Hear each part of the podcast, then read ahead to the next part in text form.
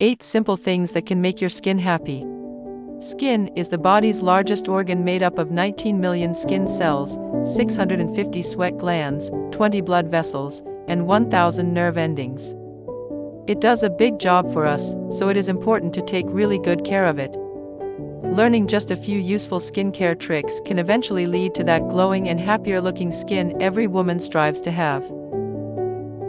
We at Bright Side love beauty routines, so we've created a list of 8 simple yet effective skincare hacks you can start practicing as of today. 1. Wash your face with rice water. 2. Differentiate your morning and evening routines. In the evening double cleanse your face to remove makeup, oil, and other impurities. After double cleansing, use a toner and an eye cream. Finally, Treat your skin with a face serum based on retinol and apply a moisturizer or night cream. 3. Try multi-masking. 4. Measure out SPF using your fingers.